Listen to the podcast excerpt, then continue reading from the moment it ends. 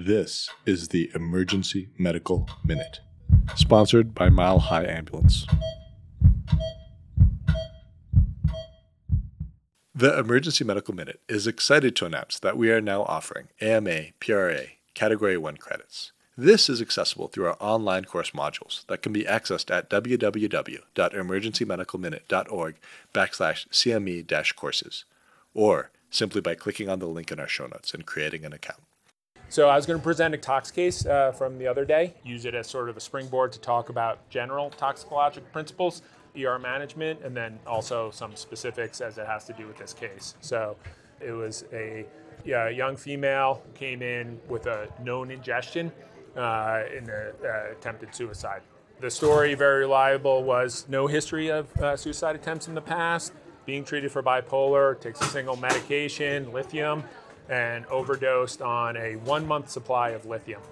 It was uh, sort of uh, an attempt where she didn't communicate to anyone. Uh, her boyfriend discovered uh, the empty pill bottle and so activated EMS. So she came in about an hour and 15, hour and 20 minutes after the ingestion. So we're going to talk a little bit about lithium toxicity and the treatment protocols and the diagnostic protocols, and then also general toxicologic uh, principles. So in terms of general tox principles, what are sort of our priorities? The priorities are always sort of ABCs, but with respect to an ingestion, we want to get a reliable history. And then, you know, the treatment revolves around decontaminating the patient, limiting any absorption or enhancing elimination, and then identifying whether or not there's any antidote to treat beyond supportive care. So, against that paradigm, uh, in terms of a significant ingestion like this, it ends up that the, the lethal dose of lithium that you can take is about uh, 700 milligrams per kilogram. That was near what she ended up taking. Okay, so it was considered a potentially lethal ingestion. As far as treatment, what are the things that we want to do to consider limiting absorption or enhancing elimination immediately?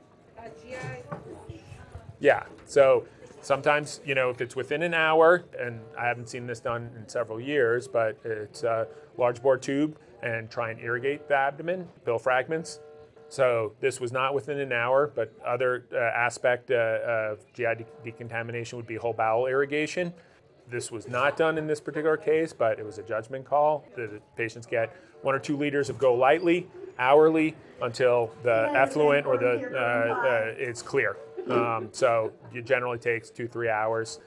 For her, do you guys know how we assess the severity of the ingestion, uh, other than sort of the reported history and what the treatment is? blood lithium level, right? Yeah, uh, and so you know, therapeutic is up to something like one six, one eight. It ends up that anything above two is you know significant toxicity. Above four indicates you for the life-saving treatment, which she ended up getting. Uh, her initial level was not above four, but lithium can have a delayed absorption. Uh, her level goes above four, and so she got what? Do you know? Dialysis. So she had a dialysis catheter placed and she got dialyzed. As far as sort of the natural history, her presentation, they get gastrointestinal symptoms, they can get uh, neurologic symptoms and cardiovascular symptoms. For her, during her course, she started getting temporarily gastrointestinal symptoms, nausea, vomiting. She started to have uh, tremor uh, and some nystagmus uh, and some, some confusion. And then her EKG had some flip T's. So she had a very classic progression we checked the levels. The levels indicated dialysis, and she got the life saving intervention. So, hopefully, that gives you a sense a little bit about how we approach uh, general tox cases, and in this particular case, a highly lethal or potentially lethal ingestion that uh, ended up having a relatively easy uh, save. We'd like to thank our sponsor, Health One Continental Division, and Swedish Medical Center for their financial contributions to the EMM. Donations from them and listeners like you make it possible for us to fulfill our mission of producing and spreading free medical education to the masses. If you enjoy our show, please consider making a one time or recurring donation to help cover our operational costs and keep the EMM awesome. Click on the link in our show notes to make a donation. Thank you for listening.